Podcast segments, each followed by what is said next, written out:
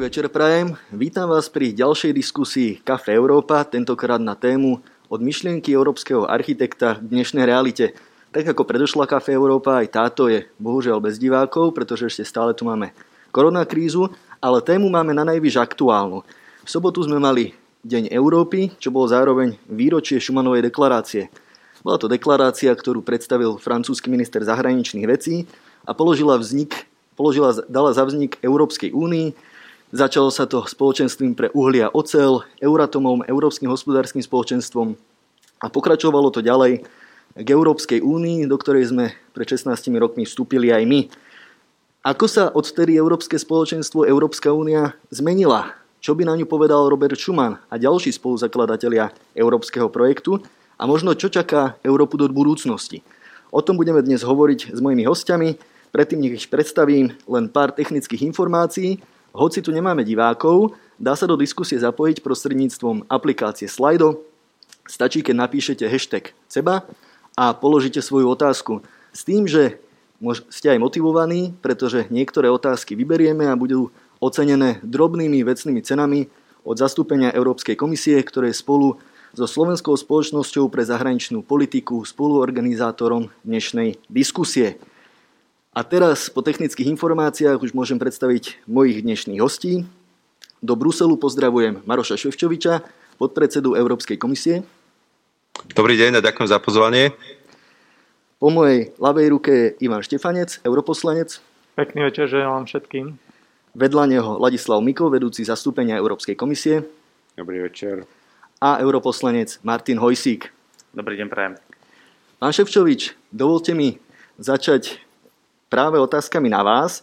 E, je to naozaj 70 rokov, čo sme prijali Šumanovú deklaráciu, ktorá mala za cieľ skončiť vojny a možno nastoliť nejakú spoluprácu. Začal sa to uhlím, ocelom, e, oceľou, odtedy sa Únia veľmi zmenila.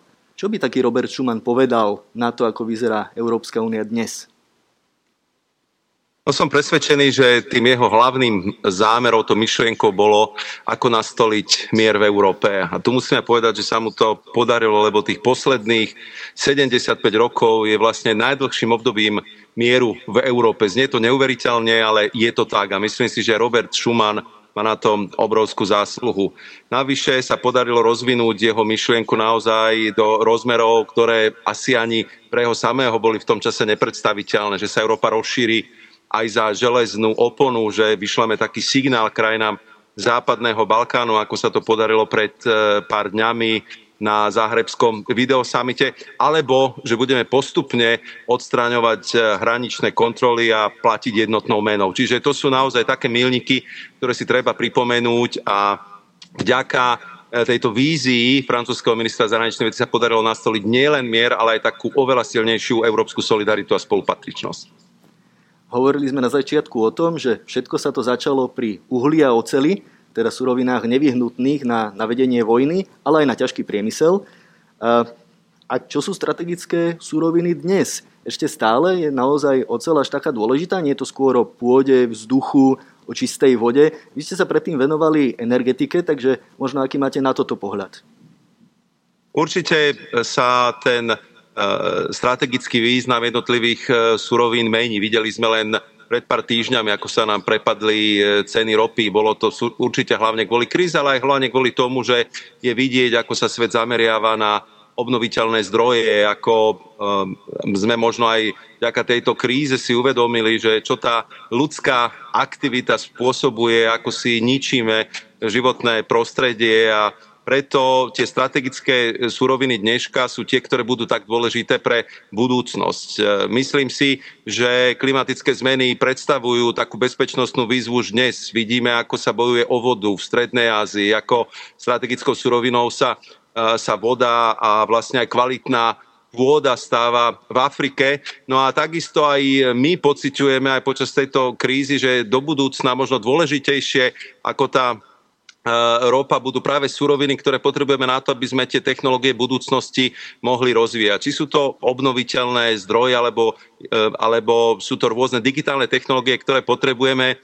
Paradoxne zdá sa, že tak ako sme riešili, a bolo to mojou hlavnou úlohou zníženie závislosti od Ruska, pokiaľ išlo napríklad o dodávky plynu, tak som presvedčený, že teraz sa budeme oveľa viac zaoberať Čínou a Afrikou kvôli surovinám, ktoré potrebujeme pre nové batérie, ktoré potrebujeme pre vetelné elektrárne, ktoré potrebujeme pre nové digitálne technológie. No a samozrejme e, bude veľmi dôležité, ako si uchránime ten najväčší poklad, e, ktorý, ktorý máme e, popri ľuďoch a to je proste zdravé životné prostredie, príroda, čistá voda. Slovensko má veľkú výhodu, vidíme aj ten rozdiel medzi Čechami a nami. No a to si myslím, že budú práve tie strategické komodity do budúcna. Určite Slovensko je na tom z hľadiska vody zatiaľ ešte lepšie ako Česká republika, ale nemali by sme asi zaspať na Vavrínoch. E, prejdeme možno troška e, k pohľadu do budúcnosti. E, už teraz v máji, 9. mája, sa mala začať konferencia o budúcnosti Európy. Svet zastihla koronakríza, táto konferencia sa posunula. Bolo to také veľké úsilie najmä francúzského prezidenta. A teraz sa tá konferencia jednak posunula, bude počas nemeckého predsedníctva a hlavne zrejme sa trošku aj zmenil priority. A ako sa napríklad stavia Európska komisia k otázke otváraniu zmluv celkovo? Ak, aké výsledky by podľa vás táto konferencia mala priniesť?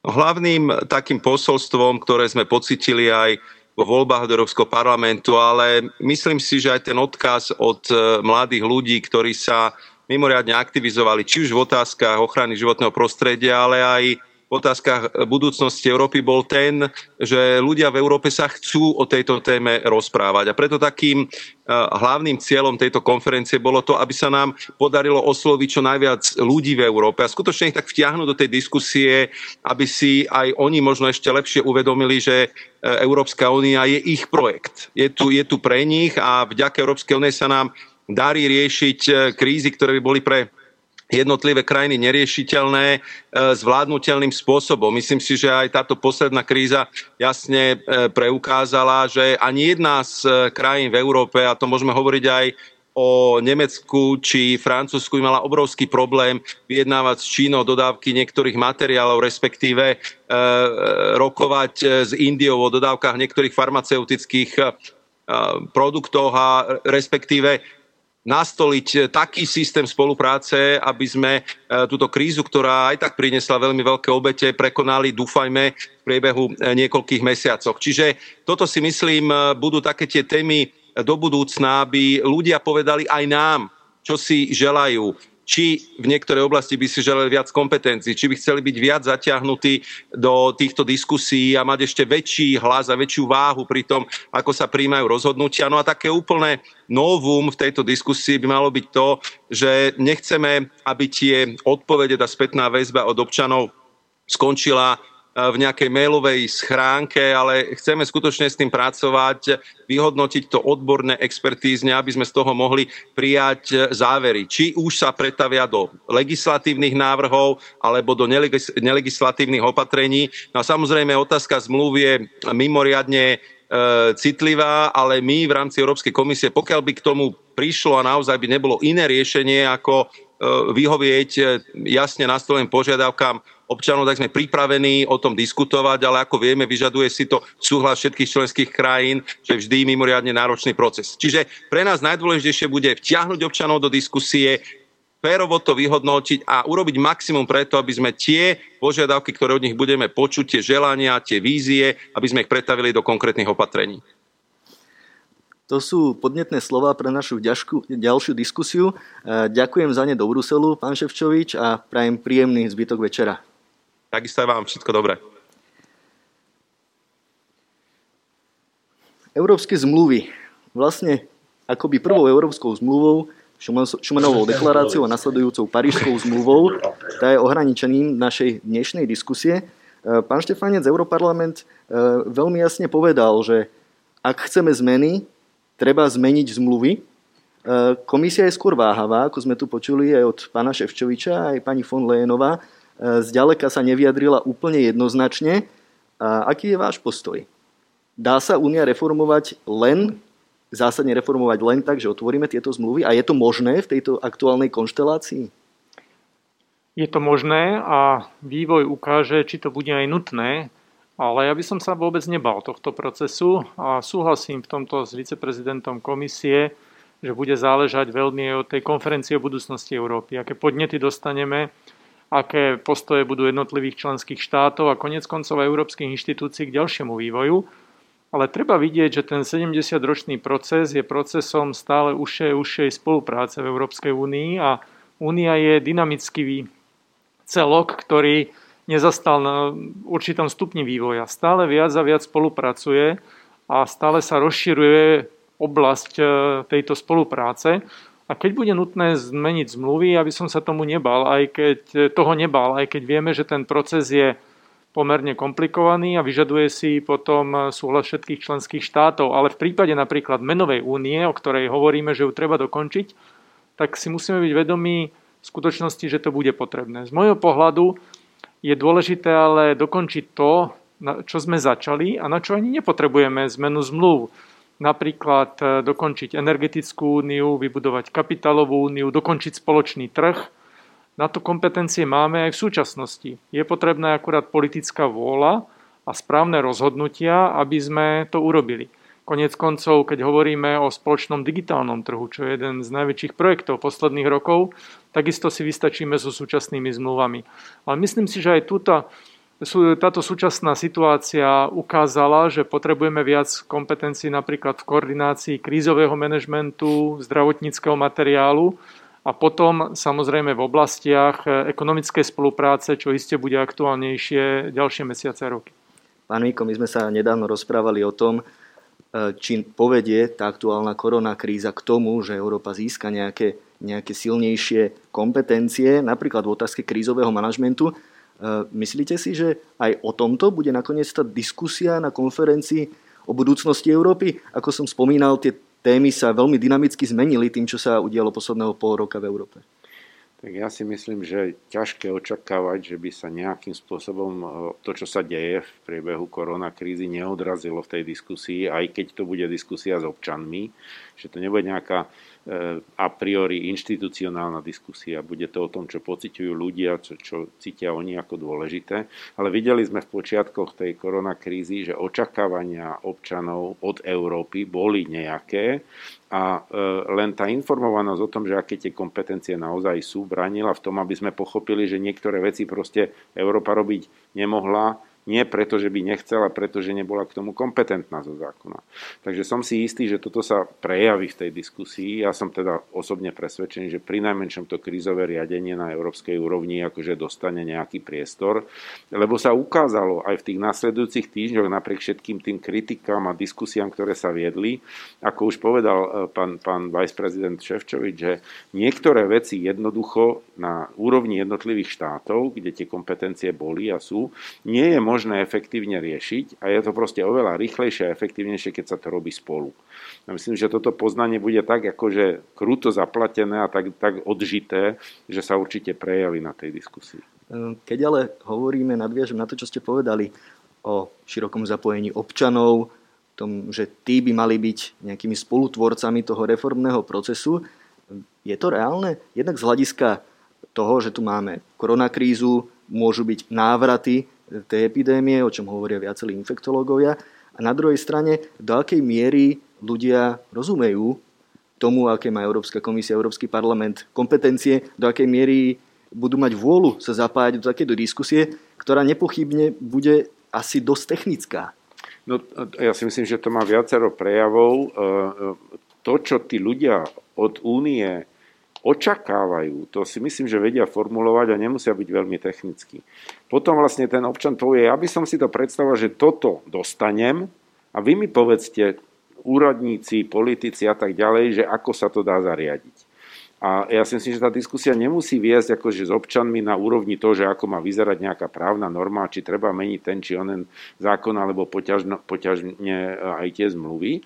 Ale je to skôr o tom, ako si občania predstavujú, že čo by mali od tej Európskej únie dostávať, čo, čo vlastne očakávajú. A myslím si, že tam je ako veľa nevyjasnených vecí, lebo sa ukazuje v tých diskusiách a najlepšie to vidieť práve na tých kritikoch.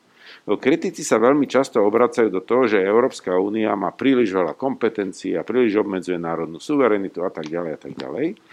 Ale hneď v zápätí príde nejaký problém typicky koronakríza, alebo e, problém e, s, s tunelovaním peňazí v, v polnohospodárstve. Môžeme ísť naspäť za rok, 3-4 také problémy boli. A tí istí kritici povedia, no tak Únia, kde ste, tak robte niečo, nech je to v poriadku.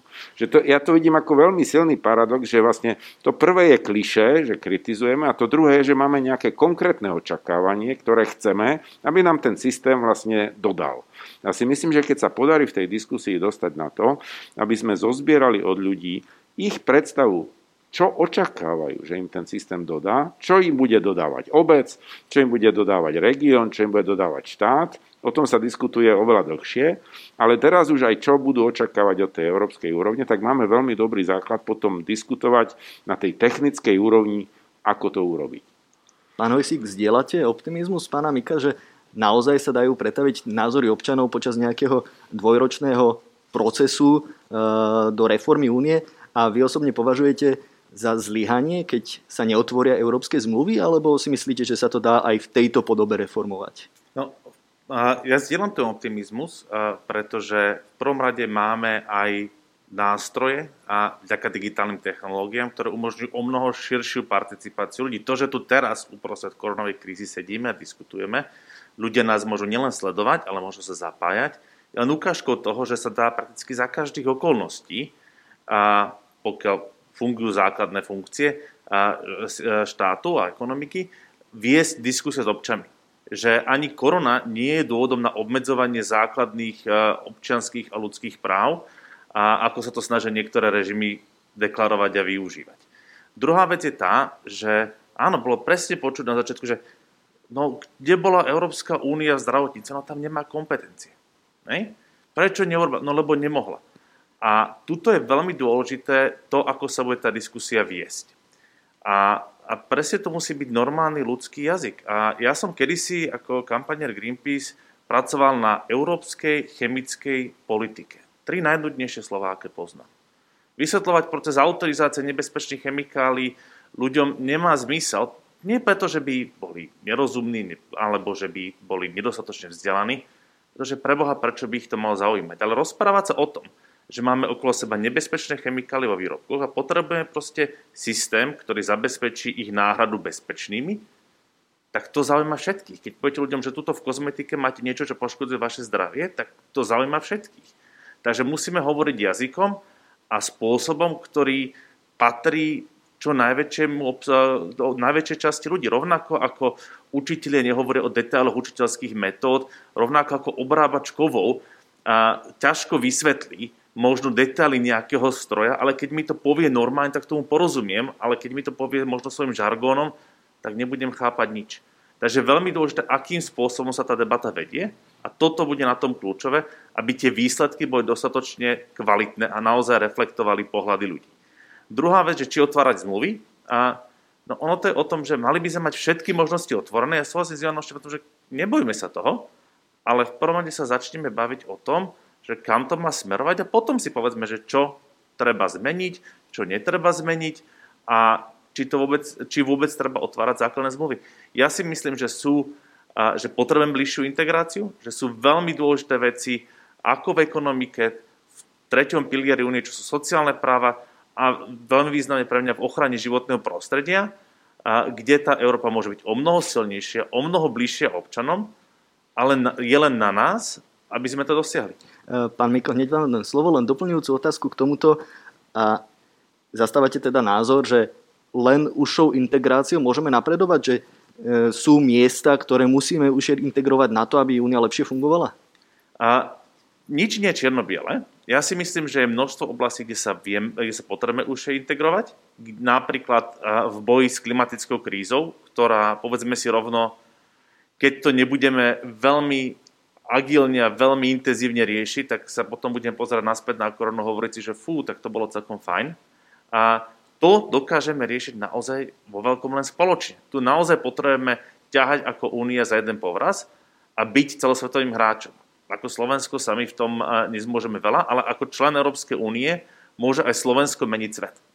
Sú oblasti, kde je veľmi, kde je veľmi dôležité byť silný na národnej úrovni, sú oblasti, kde je veľmi dôležité byť silný byť na obecnej úrovni. že toto naozaj je, je celé spektrum správy veci verejných a je na nás, aby sme našli ten optimálny model a boli ho ochotní v čase postupne meniť, lebo nič nie je statické, nie je nič zakonzervované pred pár sto rokmi, a, lebo ten vývoj ide dopredu a my sa musíme dokázať progresívne prispôsobovať tomu, že ako sa veci menia a agilne na ne reagovať. Uvidíme počas tých dvoch, rokov. Dvoch rokov. Pán Miko, tak ja reagovať. som prvú vec chcel povedať, že existuje také jedno politické kliše a páni politici mi odpustia, že keď prichádza nová garnitúra alebo nejaký nový politický smer, tak sa proste vyhlasuje, že teraz zmeníme všetky zákony a tým už bude svet lepší. Realita je taká, že veľmi často existujúce právne normy stačia, len ich treba poriadne implementovať. A ja len proste poukazujem na to, že samozrejme sa ukážu oblasti, kde treba meniť legislatívu, ale predovšetkým sa ukáže, kde sme tú legislatívu nevyužili zďaleka tak, ako sme mohli a kde ten priestor bol, ako už o tom bola reč. Že e, ono je to také, že to sa dobre slúbuje. Keď príde politik a povie, však zmeníme zákony a všetko bude dobre, ale point není v tom zmeniť zákony, ale chovanie ľudí. A na to možno už tie nástroje máme máme. Čiže to, toto som chcel len proste povedať. A ešte k tomu, že či musíme len sa viacej integrovať, ja zo skúsenosti už teraz 16-ročnej, či koľko, e, európskeho úradníka, som hlboko presvedčený, že máme oblasti, kde je to preregulované, kde máme strašne veľa, lebo aditívne tam sa menia veci klasicky. Skúsme príklad aj pre No ja práve divákov. chcem povedať, že klasicky napríklad vo veterinárnych predpisoch, ako sa objavujú nové nemoci a nové problémy, čo sa objaví na hydine a prasačí mor a šialené kravie, tak, tak na každú tú vec sa budovala samostatná legislatíva a postupom času to prerastlo do takej rozkošatenej proste neskutečné tisíce strán legislatívy, ktorých už sa nikto nevyzná. Ale nie je to, že to zlé. Každá tá jednotlivá vec mala svoj zmysel, ale teraz, keď už to všetko vieme, tak sa to dá vziať dohromady a urobiť dohromady oveľa jednoduchšie. Čiže sú oblasti, kde môžeme pri zachovanej kompetencii aj, aj povedzme e, e, úrovni tej, tej, tej európskej ingerencie výrazne zjednodušiť tú legislatívu a sú oblasti, kde nám tie veci fyzicky chýbajú a treba ich pridať povedať. Takže bude to aj aj. Nebude to, že len no, plus, alebo len mínus, ale bude to jedno aj druhé. Pán Štefánec, váš pohľad? Áno, ja zdieľam podobné názory. Som chcel doplniť e, v tej debate o kompetenciách, že častokrát počúvam od niektorých euroskeptickejších kolegov, že vráťme kompetencie na národnú úroveň, ale doteraz som nepočul žiadne kompetencie, ktoré by sa mali vrátiť. Keď sa ich opýtame, aké, tak tieto argumenty blednú, pretože, no čo, Máme sa vrátiť k národnej mene a zrušiť euro, alebo zrušiť Schengen, alebo zrušiť obchodné dohody na európskej úrovni. Budeme si to každý sám robiť.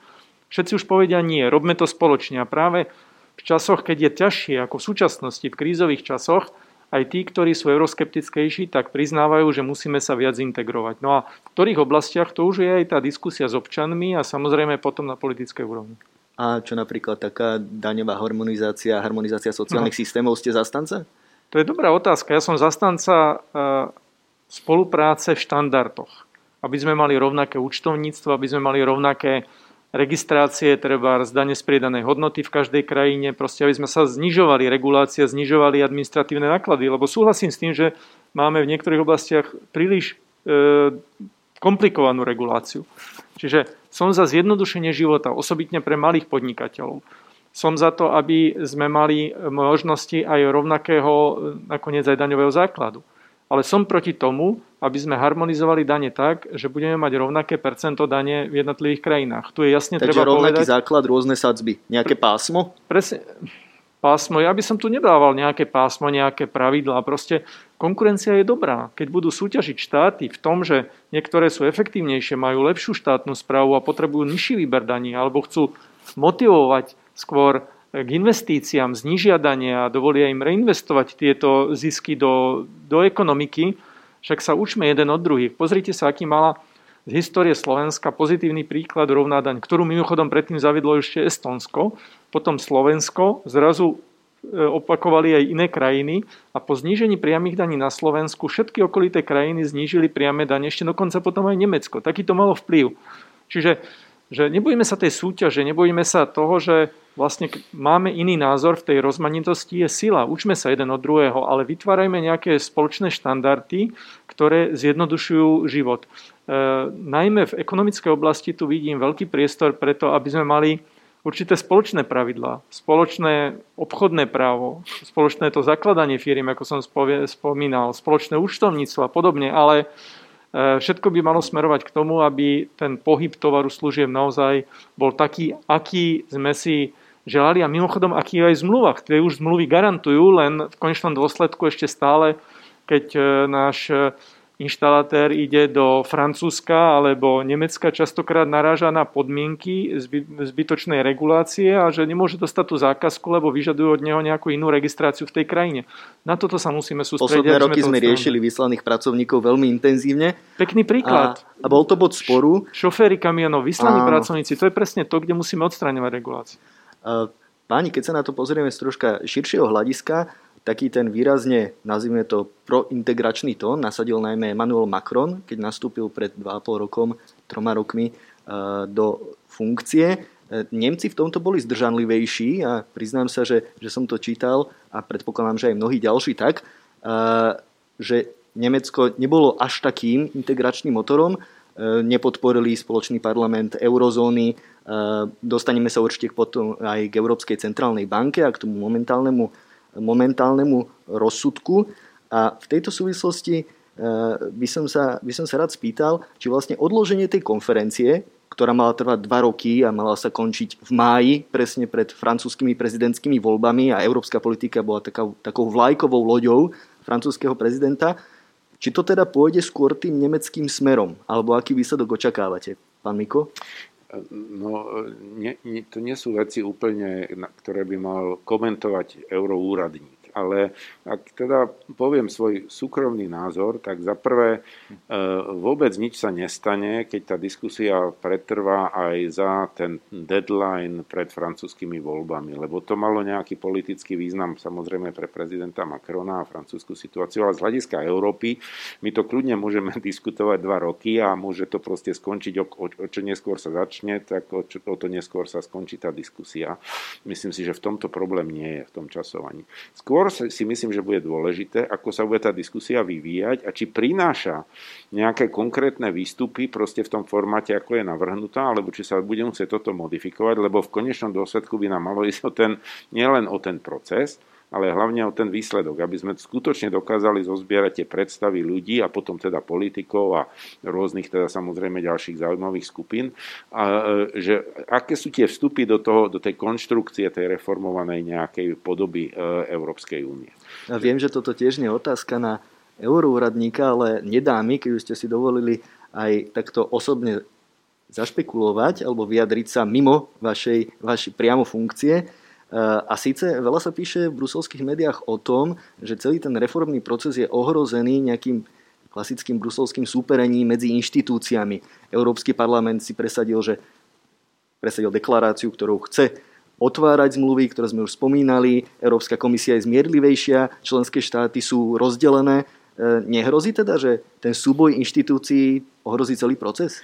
Viete čo, e, súboj inštitúcií, myslím, že existuje od začiatku, odkedy vznikli inštitúcie a že boli také periódy, kedy e, to trošku zdržiavalo ten proces. Ale v zásade z toho pnutia tých rôznych názorov väčšinou nakoniec vzídu nejaké riešenia.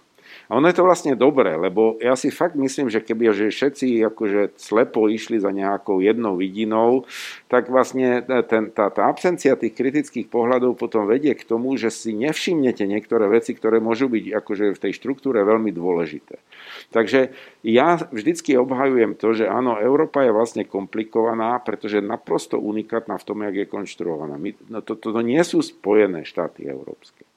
Európska únia je proste súbor 27 entít, ktoré majú svoju legislatívu, svoje vlády, svoje voľby, svoje systémy a delegovali časť, veľmi významnú časť právomocí na tú úroveň Európskej únie, ale tá je postavená na tom, že není tu nejaká federálna vláda, ktorá rozhodne a ostatní počúvajú, ale je tu nejaká federálna, teda nie federálna, ale Európska únijná štruktúra, ktorá má možnosť veci predkladať a navrhovať a musí ich spraviť tak, aby tí ostatní s tým potom súhlasili. A to je veľký rozdiel proti tomu, ako funguje povedzme federálna vláda v Spojených štátoch.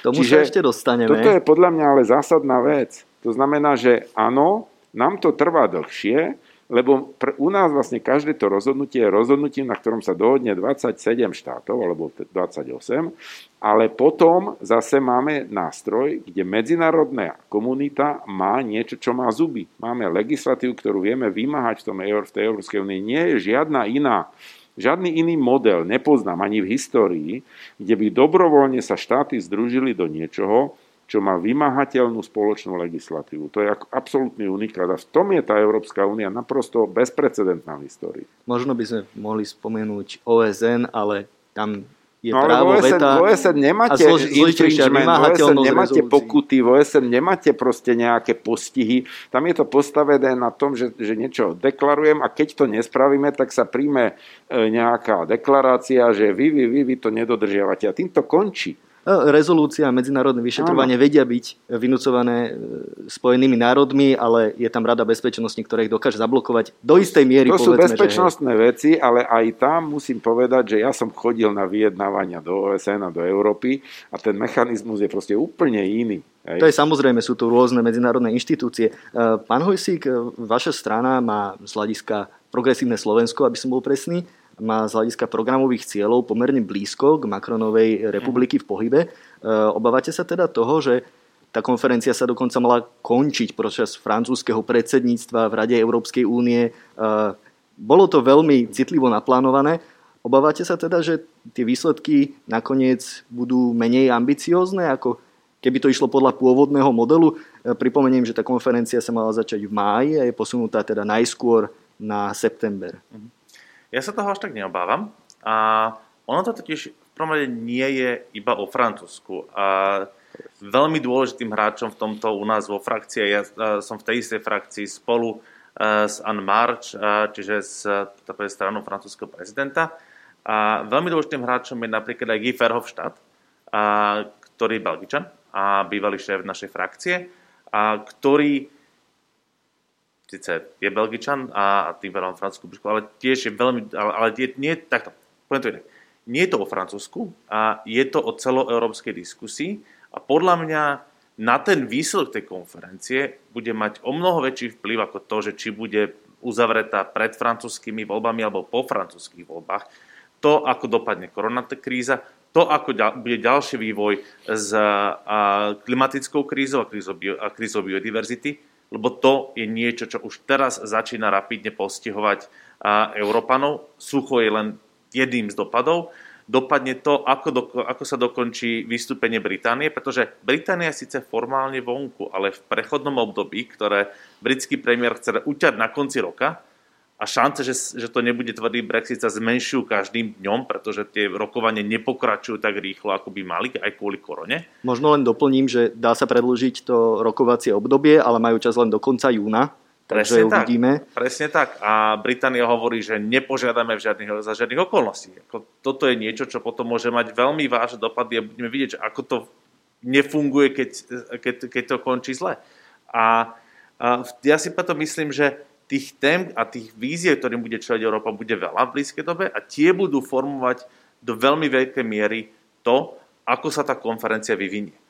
A myslím si, že samozrejme ovplyvní francúzske voľby, ale ona bude ovplyvňovať každé jedny voľby v Európe, pokiaľ sa tá krajina do tej diskusie kvalitne zapoja. To je podľa mňa tá najväčšia výzva, ktoré čelíme. A špeciálne na Slovensku.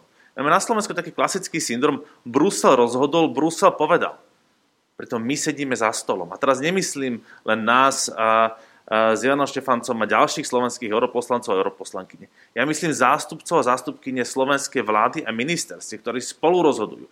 Od toho, že či bude povolený nejaký pesticíd, ktorý môže škodiť včelám, až po veľké štátnické rozhodnutia na úrovni premiérov. Čiže my sedíme za jedným stolom s Nemeckom, ako no, takže my rovnako kvalitne musíme tú debatu viesť aj na Slovensku.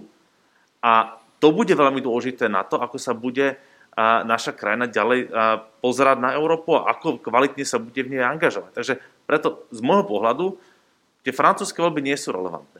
čo je relevantné, že ako kvalitne urobíme tú diskusiu na Slovensku, ako kvalitne do nej zapojíme verejnosť, tak, aby bola pre ľudí, ktorí, ktorí nemusia denne žiť Európou, relevantná. Aby sa týkala ich životov a toho, že na čom im záleží. Spomínali ste pána Ferhovštata. Eh, on napríklad povedal v rozhovore pre profesora Timothyho Gartona Eša, že jediným riešením, ako sa môže únia stať akcieschopnosťou, akcieschopnejšou, eh, je zmena konsenzuálne hlasovanie na hlasovanie kvalifikovanou väčšinou, aj v otázkach, kde to dnes nie je. Súhlasíte s týmto tvrdením? Áno. A napríklad pri zahraničnej... Aké to bude mať dôsledky pre Slovensko? A dôsledky pre Slovensko to bude mať také, ako to má v množstve iných hlasovaní, ktoré, ktoré už teraz sú kvalifikovanou väčšinou. Že a budeme sa musieť vedieť dohodnúť s ostatnými. To nie je o tom, že teraz Francúzsko a Nemecko alebo Taliansko a Španielsko budú valcovať ostatných. Ja, už, ja som vo svojej praxi a tak povedz, ovplyvňovania európskych inštitúcií z pohľadu mimovládnej organizácie videl to, ako malé krajiny veľkosti Slovenska dokážu kopať prvú lígu, keď chcú. Dokážu sa dohodnúť, spojiť, nachádzať spoločnú reč, získavať väčšiny alebo blokujúce minority, lebo to je niečo, o čom, to je ten základ Európy. To je to, z čoho vychádzal Schumann bola, že spolupráca a solidarita. To nie je o tom, že sa tu postaví nejaký jeden nahnevaný chlapec, eh, premiér a povie, že nie, cez, cez mňa to neprejde. Presne to je dôležité, to, aby sme dokázali nájsť spoločnú reč, aby sme dokázali hľadať tie správne kompromisy aby jedna krajina nemala možnosť nehnutne blokovať Európu. A, a k tomuto ešte doplním k tomu, čo hovoril Ivan Štefan, napríklad čo sa týka daní. A veľmi dôležitá v tomto je ten problém diskusie, tzv. tiež nudná téma a spoločný daňový základ. O čom to je? Je to o tom, aby nás, aby veľké firmy, predovšetkým veľké firmy a, a tí bohatí ľudia nemohli využívať jednoducho diery v daňových systémoch a jednoduchšie prelievať peniaze, pretože tuto v tejto krajine si môžem do nákladov niečo, tuto chcem možno niečo do nákladov, tak to navzájom vyučtujem tak, aby som platil na, čo najmenšie dane a v končnom dôsledku tým pádom je väčšie daňové bremeno na malých a stredných podnikateľoch a na zamestnancoch. A to je nespravodlivé. Čiže o tom napríklad je aj tá daňová e, spolupráca, aby sme mali spravodlivejšiu Európu pre všetkých. Áno, na druhej strane je to téma dlhodobo problematická, na ktorej sa členské štáty nevedia zhodnúť. Zastavme sa ešte pri tej kvalifikovanej väčšine. E, po odchode Británie sa totiž výrazne zmenili čísla. E, ten počet blokačných väčšín bez Francúzska a Nemecka sa výrazne znížil a veľké štáty získali na sile, menšie štáty naopak troška sa im pomerne zmenšila sila hlasu, sú na to aj presné prepočty. E, v prípade zahraničnej politiky, pán Štefanec, e, je Slovensko vždy v súzvuku so zahranično-politickými rozhodnutiami? Pamätáme si napríklad spor o Venezuele, kde, mal, kde mali niektorí slovenskí predstavitelia iný pohľad e, na to, čo, čo hovorí Európska únia No, keď ste spomínali Venezuelu, mám pocit, že europoslanci boli jednotní v tomto. Europoslanci áno, ale hovorím aj o našej domácej scéne, lebo ako pán Hojsik veľmi správne povedal, nie je to len o europoslancoch, ale je to aj o e, predstaviteľoch vlády, ktorí v Rade EÚ hlasujú. Áno, ale v podstate vy sa pýtate, že či kvalifikovaná väčšina má zmysel v, zdrav- e, v zahraničnej politike. To či, je podstata otázky. A či je to nevyhnutelné aj v iných otázkach, aby sa Únia hýbala týmto smerom, keď chceme byť akcieschopnejší? Áno. Odpoveď je áno. Súhlasím s Martinom Hojsikom. Áno, keď chceme byť akcieschopnejší práve v oblasti zahraničnej politiky, v oblasti bezpečnostnej politiky, myslím si, že to má význam. A zrýchli to aj proces, pretože častokrát treba povedať, e, to rozhodovanie je pomalšie preto, lebo procesy sú komplikované. Čiže keď zjednodušíme tieto procesy, my zrýchlime našu akcieschopnosť a v oblasti zahraničnej politiky a bezpečnostnej politiky to má význam. Konec koncov ja za posledné roky nevidím nejakú vážnu tému v oblasti zahraničnej či bezpečnostnej politiky, kde by Slovensko malo iný názor a iný záujem.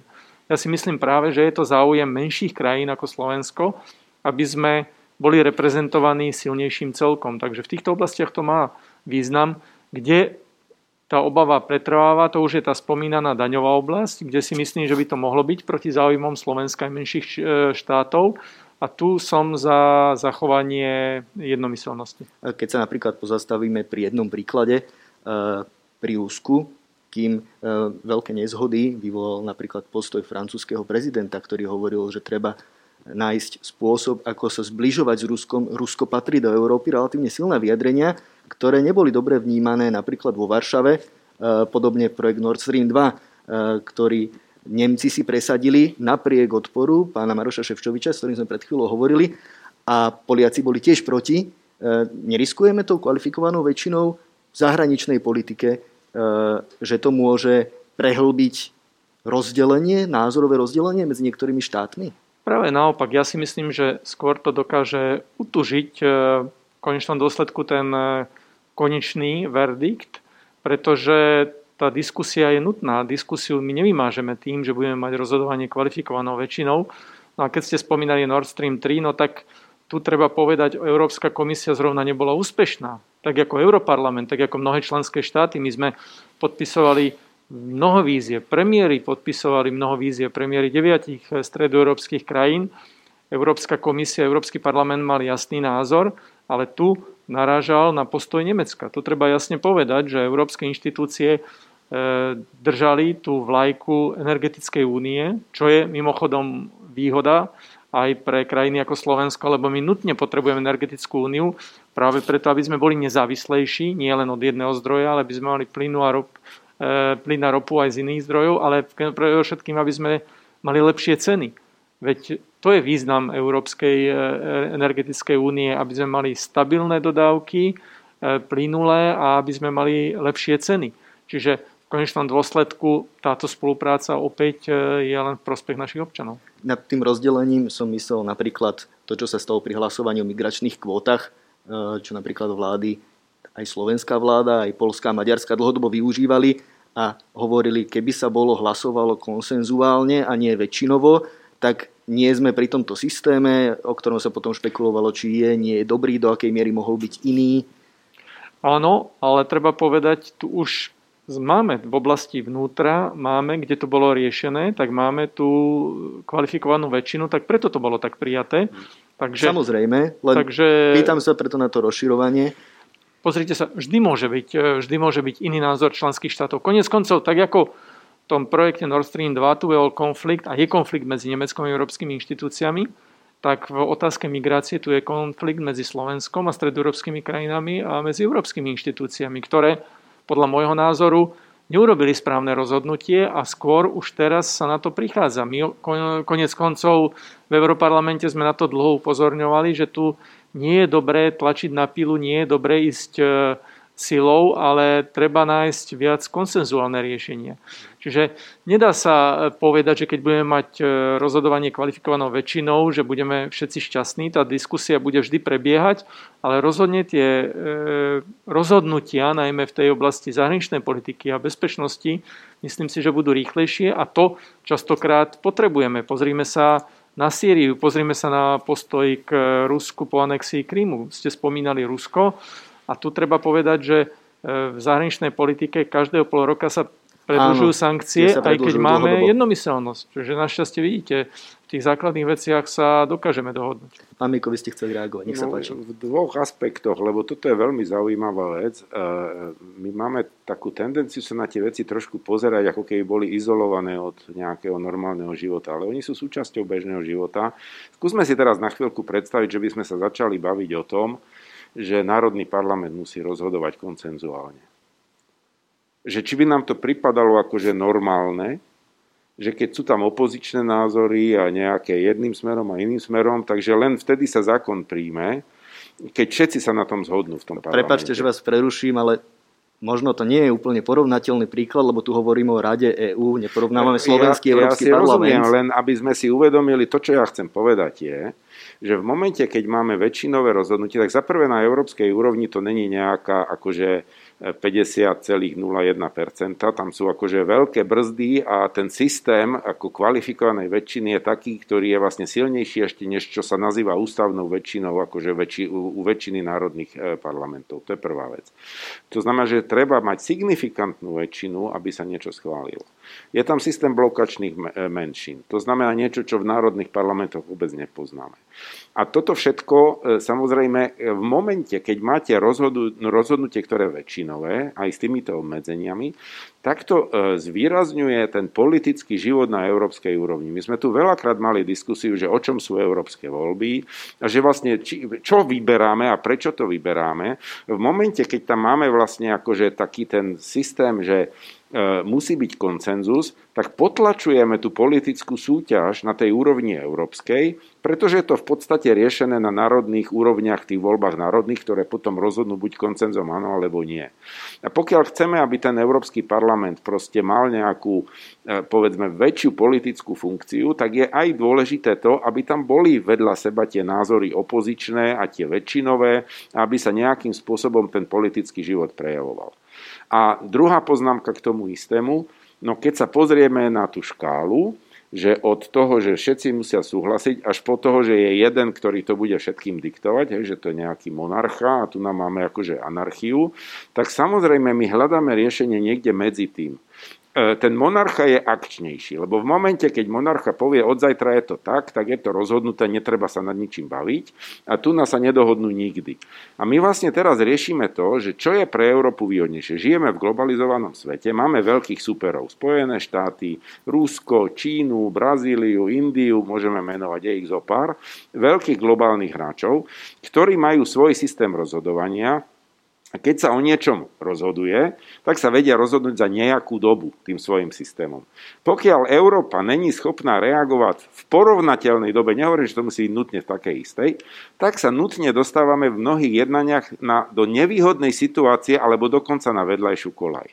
Čiže treba myslieť trošku za roh a vidieť to asi tak kde na tej škále od toho monarchu, čo nechceme, po tú anarchiu, čo tiež nechceme, kde je tá správna pozícia, že máme dostatočnú ingerenciu aj z hľadiska národných štátov, aby sme vedeli proste obhajovať svoje záujmy, ale súčasne, že sme schopní ako celok sa rozhodávať dostatočne pružne a rýchle na to, aby tá výhoda, že vieme presadiť národný záujem, nebola vlastne nevýhodou v tom globálnom zmysle, lebo ako Európa nebudeme schopní presadiť ako celok nič, čo je pre všetkých výhodné. Čiže o tom tomto je tá diskusia. To je pochopiteľné, však o tom je celá diskusia o budúcnosti európskej ano. integrácie, aj, aj naša dnešná debata. Sú na to členské štáty pripravené? To ja neviem, ale každopádne tu máme Spomeňme kritiku. napríklad nedávny summit, kde sa e, minuloročný, na ktorom sa hovorilo o klimatických záležitostiach. Viacero členských štátov si postavilo hlavu a nakoniec e, Polsko si, si vybavilo výnimku keby, keby Polsko bolo aj v takejto otázke prehlasované, aby mohlo ďalej istý čas ešte dlhšie ako ostatné štáty používať uholné elektrárne, nespôsobilo by to animozity v iných témach. Nie, Vieme, že pri mnohých rokovaniach sa využívajú výmenné obchody. Však Polsko to, by potom mohlo blokovať iné veci. To je podľa mňa jasné, že sú oblasti, kde, tak ako to už tu bolo naznačené, kde vlastne nejaký prechod na väčšinové rozhodovanie nie je teraz na programe dňa a musí prísť oveľa neskôr. Ono to súvisí s mnohými vecami. E, e, už predtým sme sa o tom bavili, že e, keď sa budeme baviť o daniach a o týchto veciach, ako ich teda nejakým spôsobom dávať na nejakú spoločnú platformu, no tak prvá otázka je, že kohézia je cieľom Európskej únie, že kým my sa nedostaneme bližšie k sebe ekonomicky, tak niektoré veci logicky z tejto veci vyplývajú, že proste budú nastavené ináč v jednotlivých štátoch a tam potom je veľké riziko, že e, záujem jednoho štátu môže spôsobiť veľký problém v inom. Čiže tam by som ne, ne, nešiel do toho väčšinového rozhodovania. Ale sú miesta, kde tá spoločná výhoda rýchleho rozhodnutia proste výrazne pozitívne prevyšuje nad prípadnými povedzme e, nepríjemnosťami z toho, že občas budeme sa cítiť dotknutí, že sme takto Podľa vás zahraničná sme... politika napríklad? No v zahraničnej politike je veľa vecí, kde vlastne tá základná kritika je, však to počúvame úplne každý deň, že Ježiš Maria, tá Európa je ťažkopadná, trvá vám to všetko strašne dlho a tak ďalej. Všetci to kritizujú, vrátane tých, ktorí vlastne kritizujú to, že by sme mali mať systém, ktorý to zlepší tak akože my si musíme presne na tie misky váh dať, že čo, o čo nám ide. A podľa mňa, keď chceme byť schopní reagovať pružne a byť v tej situácii veľkým hráčom, tak musíme mať systém, ktorý to dosiahnutie toho, tej dohody na tom, že ako postupujeme zrýchli a ten väčšinový systém tam proste patrí. Takže je to len o tom vydefinovať, v ktorých oblastiach nie, by som povedal, kde je to ešte proste nevhodné, predčasné, alebo kde to nikdy nebude. Ale určite v zahraničnej politike je to najčastejšie vidieť, že sme ťažko... Áno, tam tie argumenty znejú, znejú často. Pán Hojsik, vy ste, myslím, chceli reagovať? Alebo ste len prikyvovali? Ja, ja som prikyvoval, ale ja to k tomu veľmi rýchlo dodám, že alebo si použil ten príklad Polska a, a klimatickej neutrality. No, ono to je jedna z veľmi krásnych ukážok toho, ako potrebujeme práve a poslední integráciu, ako potrebujeme a tak vec predísť a jednohlasnému rozhodnutiu v týchto otázkach, pretože toto sú veci, ktoré máme spoločné. A tam nie je otázka o tom, že, že by Poliaci hovorili, že, hm, že tá, tá, tá klimatická veda to je celé zlé a my, my tomu neveríme. Tá diskusia je potom, že OK, ako to dosiahneme? Akým spôsobom, ako Európa čo najrýchlejšie a na prospech občanov dosiahneme klimatickú neutralitu tak, aby sme pochopili rôzne podmienky, v ktorých sa tie členské štáty nachádzajú. Na Slovensku taký veľký problém s uhlím nemáme, v Polsku to je väčší problém. Keď sa bude meniť automobilový priemysel, tak Slovensko bude mať väčšou výzvou, ako je Polsko. A takže my potrebujeme na jednej strane byť akcieschopní ako Európa a na druhej strane ani nie možno by som povedal, že národné rozdiely, ale regionálne rozdiely, lebo tá Horná Nitra je niekde inde ako Bratislava, je niekde inde ako Šariš. A rovnako to je aj s, regi- s ďalšími regiónmi v rámci celej Európy a dokázať sa pozerať čo najlepšie na tie jednotlivé rozdiely, dokázať byť blízko k tým ľuďom a nastavovať kvalitný rámec na celoeurópskej úrovni na veci, ktoré potrebujeme rozhovať spoločne. Takže váš postoj, ochrana ak vás lesov, môžem prerušiť, ochrana klímy. že také rozhodnutia, ktoré môžu byť ťažko stráviteľné pre niektoré členské štáty, vyvážiť niečím iným? Napríklad tak ako u nás e, do Hornej Nitry poskytnúť Poliakom viac peňazí na zmenu energetického sektora? Tam mierite? Áno, presne. Na okay. toto sa napríklad pripravuje teraz celý Just Transition Fund alebo e, Fond uh-huh. spravodlivej transformácie, tranzície. A, ale to musí byť podmenené. Ako my nemôžeme teraz povedať, že a to sa týka nielen životného prostredia. My nemôžeme povedať teraz Poliakom, že viete čo, my vám dáme peniaze, ale vy pokračujte ďalej v znečisťovaní. Hej? Vy, ne, vy, sa ne, e, vy nepristúpte k tým istým cieľom. To je rovnako ako problém s ako právnym štátom keď máme problémy s tým, že niektoré členské štáty nedodržujú základné pravidla e, právneho štátu, no tak nemôžeme bezpodmienečne dávať tie isté peniaze. Mali by sme v tom momente hľadať mechanizmy to, ako na jednej strane zachovať tú podporu pre ľudí, ako zachovať podporu pre rozvoj, ale tak povediac odstrihnúť od toho daný režim. A toto áno, myslíte tie mechanizmy na kontrolu áno, právneho áno. štátu a to by sme potrebovali možno trošku e, prierezovo širší panel, kde by sa mohli priamo vyjadrovať aj zastancovia, lebo mám pocit, že v mnohých témach ste si dosť blízko. A ja som chcel len, len jednu obraznú, lebo počúvajú nás aj ľudia, ktorí nie sú tak hlboko v tých problémoch, možno zainteresovaní, tak len aby som uviedol nejaký taký príklad. Predstavte si starý dom, v ktorom už je zhnitá strecha, má 5 poschodí a teraz sa domáca, tá domová schôdza sa dohaduje na tom, že treba opraviť strechu a aby sme tam dostali materiál, tak ideme vybudovať výťah. A teraz, keď všetci budú mať hla, právo veta, tak ten, čo je na prízemí, povie, tak za prvé mne do domu netečie, lebo ja som ďaleko od vrchu a mne je výťah na nič, lebo však bývam na prízemí, tak ja som proti a vy si všetci trhnite nohou. E, v tú chvíľu to vyzerá ako logický postoj toho na tom prízemí, Lenže to, že ten, potom tá strecha premokne a ten dom spadne a zavalí aj tých na tom prízemí, to príde s nejakým oneskorením, ale aj pre nich je to nevýhodné. A keby tam akože bola tá možnosť, že ten jeden to zablokuje, lebo si postaví hlavu, tak sa nikdy nepodarí proste zachrániť aj jeho samotného, ktorý je v tej chvíli proti. A o toto tu ide, že keď vieme vydefinovať ten systém, kedy je spoločný záujem proste e, treba presadiť, tak tam ten väčšinový hlas má proste veľký význam a v konečnom dôsledku, aj keď momentálne to môže vyzerať, že proto, pre toho jednoho, čo je proti, je to nevýhodné, tak väčšinou sa ukáže, že vlastne ten mechanizmus v konečnom dôsledku prospieva tomu celku. Využíme aj slajdo, nech nehovoríme len my, máme tam dve otázky. Prvá znie, do akej miery je integrácia v obrane prekážkou v dokončení Šumanovho európskeho projektu?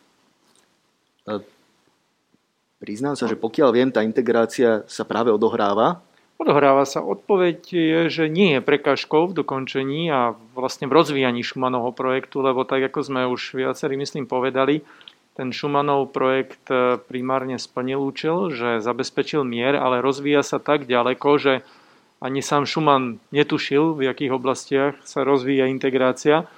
A čo sa týka obrany, tak tu je naozaj veľký priestor pre spoluprácu. Existuje stála konferencia v bezpečnostnej oblasti, kde E, ktorá je dobrovoľná pre všetky členské štáty a pokiaľ si dobre pamätám, len Malta a Dánsko sa nezúčastňujú, postupne sa pridávalo viac krajín, takže teraz drvia väčšina krajín spolupracuje a tá oblasť bezpečnosti naozaj je dôležitá.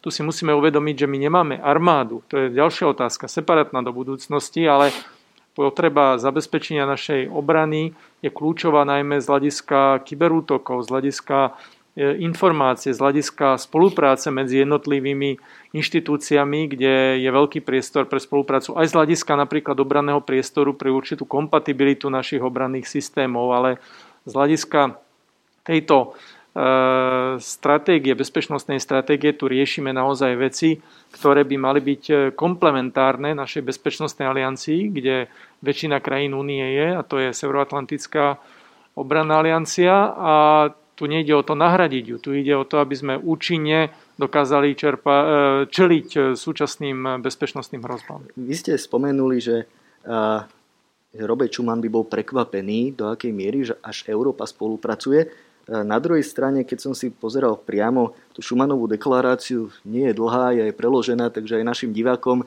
keď, keď majú záujem, vrelo odporúčam. A, tak Schuman tam priamo hovorí, že Priamým konkrétnym cieľom je vytvorenie Európskej federácie, ktorá je nevyhnutná na ochranu mieru. Naozaj by ho teda prekvapila tá miera spolupráce, keď vlastne Európsku federáciu ešte nemáme a za tých 70 rokov sme sa aj tak výrazne k nej pohli?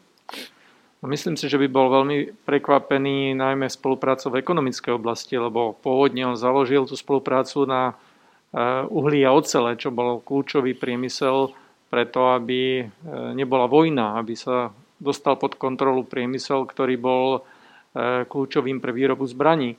Momentálne, najmä v ekonomickej oblasti, podľa mňa sme ďalej a môžeme ísť ešte ďalej, pretože to, čo bola ocel a uhlie pred 70 rokmi, tak dnes sú informácie. Dnes potrebujeme viac spolupracovať v oblasti informácií a o tom je spoločný digitálny trh, že budeme mať nielen infraštruktúru, ale že budeme viac spolupracovať pri výmene informácií, pri tých kybernetických útokoch a že dokážeme e, zabezpečiť také služby pre našich občanov, že proste ušetria čas peniaze. A nemyslím si, nemyslím len služby, ktoré používajú ako komerčné, ale zvlášť aj, aj služby verejného sektoru, aj, aj služby na, elektro, na európskej úrovni. Tu je veľká výzva do budúcnosti, aby napríklad ten, kto si chce založiť firmu, mohol z domu, aby E, mohol voliť z domu a tak ďalej a tak ďalej. Čiže podľa mňa oblasť informatizácie to je niečo, e, kde sa dá urobiť o mnoho viac.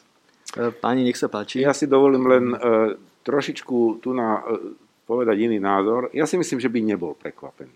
Ja si myslím, že Schumann bol vizionár a myslím si, že určite neočakával konkrétne jednotlivé prejavy. Nikto nemohol predvídať akože mobilné telefóny a robotiku a, a tak ďalej ale jeho vízia bola postavená na, a dokonca to, tam je tá, tá veta padla veľmi jasne, že už sme tu o tom hovorili, princíp je sloboda, solidarita, spolupráca a e, bolo povedané, že Európa, celý ten projekt bude napredovať len tak rýchlo, ako budeme schopní sa na tomto dohodnúť. Toto bolo na úplnom začiatku a to platí dodnes a myslím si, že v tomto, to znamená v tom systéme fungovania, to samozrejme, že tie formy sa vyvíjajú a toto nemohol očakávať, ani asi neočakával, že, že východná zóna bude súčasťou tak významne, ako je a tak ďalej. Ale v každom prípade ten základ tej európskej integrácie, toho smerovania a tej metódy, ako sa k tomu dostávať, to stále platí, stále sa naplňa a v tomto zmysle si myslím, že by prekvapený nebol.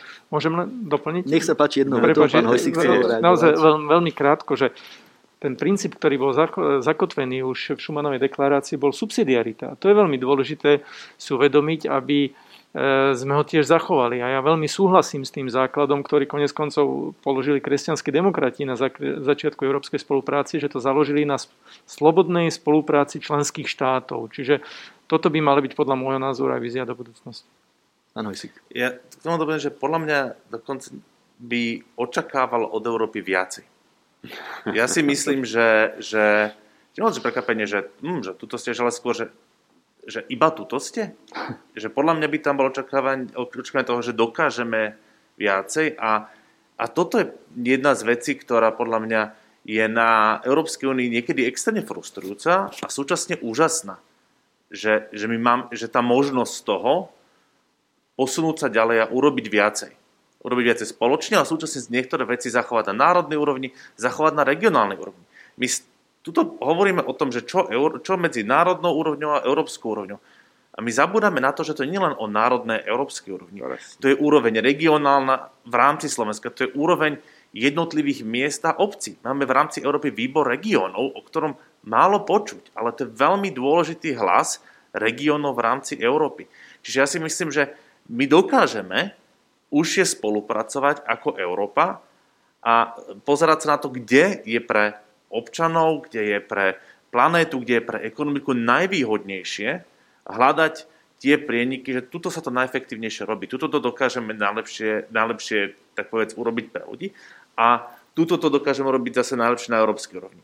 A súčasne v čom pre mňa osobne si myslím, že, že bolo sklamanie je jedna vec, je sociálny pilier, a ako dokážeme zabezpečiť lepšie sociálnu spravodlivosť v rámci Európy.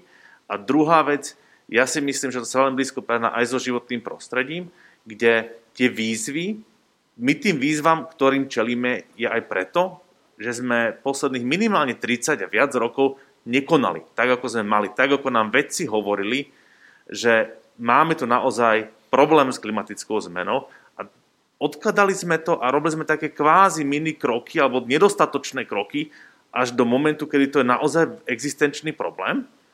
A ono, pokiaľ nebudeme konať teraz, to bude ešte horšie. A toto sú veci, kde tá Európa dokáže byť veľmi silná, keď chce a veľmi demokratická, ako ten hlas mladých ľudí, a ktorí v zásade len tlmočili to, čo hovorili vedci, pohol celou Európou.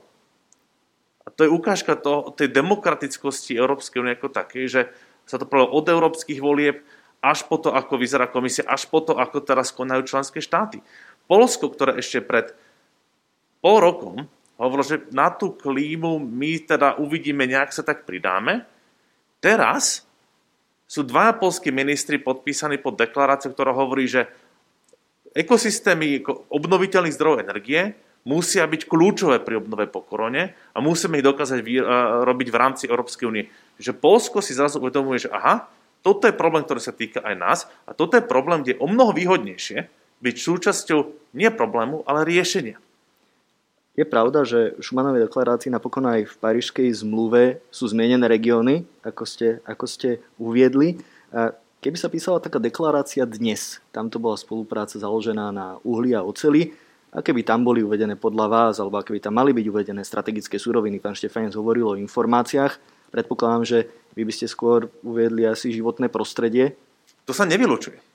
My potrebujeme, jedna vec, súhlasím úplne s tým, že áno, informácie a ich voľný tok sú veľmi kľúčové. Tá, tá sloboda, tá sloboda diskusie je niečo, čo je, čo je zásadná vec, ale s tým súvisí aj tá zodpovednosť, a to je ten problém celý s dezinformáciami, ktorý máme nielen ako Európa, ale ako celý svet. A toto je niečo, čo musí Európa riešiť. Ale súčasne sú to prírodné zdroje. A zdroje, ktoré, alebo príroda, ktorú musíme zachovať pre budúce generácie. A tak, ako sme sa podľa mňa dokázali teraz obmedziť pri korone práve preto, aby sme ochránili tých zraniteľnejších, čo sú predovšetkým starší ľudia, tak potrebujeme konať teraz, aby sme ochránili budúcnosť mladých ľudí. Takže preto si myslím, že od prírodného bohatstva nielen voda a vzduch a pôda, to sú aj lesy a celá biodiverzita. A to v zásade sú aj, um, tak povediac, celoplanetárne dopady, ktoré máme ako Európa. Pretože na čo často zabúdame, je to, že naše dopady na planétu nie sú len to, čo znečistíme v Európe, ale aj to, čo spotrebujeme z toho, čo dovezieme. Takže a máme spoločnú atmosféru aj s ostatnými zodpovednosti Európy ako takej. Pán Štefánek, sa ešte pozastavím pri tých zakladateľoch, menujúc Roberta Schumana, Žána Moneta, Gasperiho, De Gaulle. Všetci boli kresťanskí demokrati nevymizol kresťanský duch z Európskej únie? Stále je tam súlad s tým začiatkom? Pamätáme si dlhé diskusie napríklad o Európskej ústave. Bol veľmi sporným bodom práve to, či tam má alebo nemá byť zmienka o Bohu. Ako to vnímate ako politik kresťansko-demokratického hnutia? Myslím si, že ten duch nevymizol a najlepšie o tom svedčí aj posledný vývoj konečnom dôsledku víťazmi eurovolie bola Európska ľudová strana kresťanských demokratov. Najdôležitejší post predsedu Európskej komisie má kresťanská demokratka pani von der Leyen. Hoci sú dosť menej hlasmi ako v predošlých volebných obdobiach. Áno, ale treba povedať, že aj ten pomer medzi inými frakciami bol iný. A, a treba aj priznať, že sú tu aj iné prúdy. Však aj keď e, kresťanskí demokrati, dá sa povedať, sme vyhrali e, eurovoľby, no tak sú to aj iné prúdy. Posilnili aj aj liberálny, aj progresívny trend posilnil, posilnili, alebo oslabili, treba povedať, lavičiari, trošku posilnili extrémni pravičiari, ale zase nie do tej miery, aby to ohrozilo európsku spoluprácu. Je treba povedať, že. O dosť menej, ako boli predikcie. Presne tak. No ale zhodneme. tu chcem zdôrazniť, že keď ste sa pýtali ten duch, podľa mňa duch nie, ale ten duch kresťanský je aj v, tom spoluprá- v tej spolupráci, že ja dokážem pochopiť ten iný názor a dokážem byť tolerantný a dokážem E, urobiť dohodu pre nejaký celok. Veď celá história Európskej únie je história spolupráce. A keď sa dokážeme dohodnúť, no preto, aby to malo význam pre ľudí, no tak to je to, čo si otcovia zakladatelia želali. Konec koncov, to je to aj, čo vidíme asi ako najvýznamnejší krok tých posledných 70 rokov, a to je znovu zjednotenie Európy. A vieme, že ideovým e, zjednotiteľom bol Helmut Kohl, tiež nemecký kresťanský demokrat, Takže pri tých dôležitých rozhodnutiach tí kresťanskí demokrati stáli a verím, že aj do budúcna to bude tak. A, a nielen, myslím, do budúcna do vnútra únie, kde potrebujeme hľadať viac porozumenia, viac tolerancie, viac spolupráce, ale aj na vodok únie, kde potrebujeme viac výrazniť ten hlas treba za náboženskú slobodu vo svete alebo pomoc e, rozvojovým krajinám. Aj pomoc e, a pri boji za životné prostredie, pri zlepšení životného prostredia. To, to nie je len eh, súčasť eh, našej politiky v Únii, ale to musíme vlastne propagovať aj po, po celom svete. Čiže tá spoluzodpovednosť za planétu, to je tiež súčasť eh, tejto politiky. Pán Miko. No ja som chcel len povedať, že aj toto sa vyvíja, že to treba vidieť zase v kontexte doby, lebo poviem veľmi úprimne, že keď ja som začínal teda poberať trošku rozumu, pred nejakými desaťročiami, tak predstava, že sa dožijem doby, kedy pápež bude hovoriť to, čo hovorí dnešný pápež a kedy e, šéfka Európskej únie za kresťansko-demokratickú úniu bude presadzovať zelenú agendu, to bolo niečo absolútne, totálne nepredstaviteľné. Hej. Že, to, že to má nejaký vývoj, je tu nejaký tlak tej reality, že čo treba robiť, že aj toto ovplyvňuje vlastne celkovo ten politický pohyb.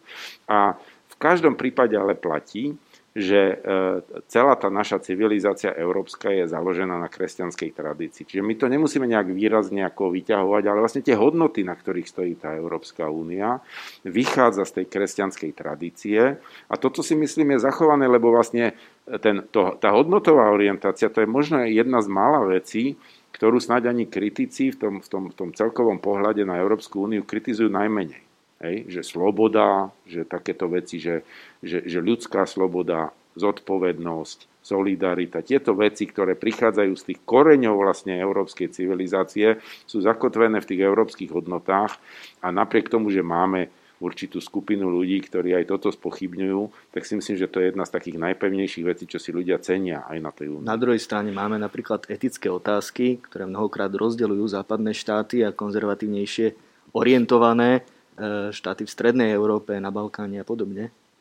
To je, to je pravda, ale ja si myslím, že zase sme u toho, že, že je to e, súboj názorov a, a vedľa toho pozorovanie tej reality okolo nás a reakcia na to. V podstate to sú veci, ktoré na to vplyvajú. Môžem e, krátko k tým etickým otázkam? Len... Dajme priestor pánovi Hojsíkovi, nech máme živú debatu, potom samozrejme bude priestor. Pre mňa to je, pre mňa to je o, o tej rôznorodosti tých vecí, z ktorých vychádza Európa. Európa má aj kresťanskú tradíciu. Európa a základ demokracie vychádzajú z antiky, ktorá bola predkresťanská, Európa bola ovplyvnená židovstvom. A takže môžeme hovoriť, že, Európa má aj židovskú tradíciu. Európa má aj moslimskú tradíciu. Španielsko kedysi bolo moslimské predtým, než ho tak povedať obsadili kresne. Podľa mňa tá, tá vzájomná, a to je ten, ten základ, to, že, že dokázať spolu vychádzať a dokázať budovať na tých, taký, to môže humanizmus. Ten, tak, tak, ja by som nazval, že ten najjasnejší základ je tam, že humanizmus a nie dogmatizmus. Lebo keď v akomkoľvek náboženstve zoberieme dogmatický prístup, tak nepripúšťa nič iné. Ale väčšina svetových náboženstiev dokáže byť otvorená a humanistická a, a tolerovať iné názory. My, my sa musíme dokázať navzájom zniesť v rámci priestoru a uvedomiť si to, že, že moja viera e, nie je niečo, čo musí obmedzovať iného a dokáže si, mám, mám ja to súčasne prečo hrdý. Nemusí to byť niečo, čo ma obmedzuje. A musí mať možnosť ju, ju slobodne praktikovať. Toto je niečo, čo je úžasné na tej Európe, je humanizmus. Dokázať navzájom spolunažívať a tolerovať sa. Pretože tam boli naozaj nielen kresťanskí demokrati, tam boli sociálni demokrati. Neskôr sa pridali zelené hnutia, boli tam liberáli. Čiže tá rôznorodnosť Európy, tá rôznosť demokracie je niečo, čo podľa mňa nás robí najsilnejšími. A aj tá rôznorodnosť dokázala o mnoho lepšie postaviť Európu voči napríklad bývalému sovietskému bloku. To by bolo ešte určite na celú ďalšiu debatu. Verejné prejavy viery, ako je to v rôznych štátoch, ako je to v posocialistických mm-hmm. štátoch. Nech sa páči, pán Štefanec, potom pôjdeme ďalej. Ja som chcel krátke doplnenie k tým kultúrno-etickým otázkam, keď to tu zaznelo, že práve v tom vidieť, aká je dôležitá subsidiarita, aké je dôležité e, rozhodovanie na národnej úrovni, pretože tu máme kompetenciu na národnej úrovni. Keď niektorý štát si to chce e, túto legislatívu urobiť po svojom, tak môže. Ja si osobne myslím, že by bolo veľkou chybou nejakým spôsobom posúvať túto kompetenciu na európsku úroveň a mať e, v tejto otázke nejakú európsku kompetenciu. To je, to je naozaj oblasť, kde je veľmi dôležité zachovať národnú kompetenciu. Oblasť kultúrno-etických otázok. Ale môžem, je tu jeden problém, ktorý z toho vyplýva a teraz v posledných dňoch to bolo veľmi jasne vidieť, napríklad aj pri tom, ako sa kvôli korone uzavreli hranice, je OK, nechajme to na národnej kompetencii, ale dokážeme si navzájom uznávať veci. To znamená, že keď máme páry rovnakého pohľavia, ktoré boli zosobášené v inej členskej krajine, tak pre Slovenskú republiku neexistujú. A tak povediac, že, že jedna manželka je Slovenka, druhá manželka nie je Slovenka, ale tá, ktorá nie je Slovenka, nemá štátne občanstvo, nebola ani vpustená, lebo pre Slovensko to neexistuje. A to je potom o takej tej základnej rovnosti, a nikto nehovorí teraz, že OK, že, nám, že musí Únia stanoviť na toto jednotné pravidla, ale súčasne musíme dokázať si navzájom uznávať veci, tak, aby sme neznižovali štandard ľudských práv, ktorý, ktorý tí ľudia majú. A toto je podľa mňa veľmi tiež... No, toto, je, toto je práve dosť rozdeľujúca otázka, ktorá sa riešila aj pri tom známom rumunskom páre, kde padol aj prelomový, eh, prelomový rozsudok. No, to je zás na ďalšiu debatu, ale tému máme širokú, takže ja som aj čakal, že, ja že budeme mať teším, takéto lebo, lebo odbočky. sa bavíme pravidelne e, o tom, že aké by boli zaujímavé témy pre ďalšie edície Café Európa, tak už dneska sa nazberal aspoň 5 podnetov pre ďalšie. Niekoľko, niekoľko určite áno. Skúsme teraz možno takú jednoduchú, jednoduchú otázku a krátku odpoveď. Nech sa posunieme troška ďalej, potom aj do budúcnosti. A za tých 70 rokov fungovanie, fungovania európskych spoločenstiev, nazvime ich tak, čo bol ten najväčší medzník? Čo bol ten najväčší schod podľa vás? Myslím si, že už e, som to spomenul a to bolo znovu zjednotenie Európy.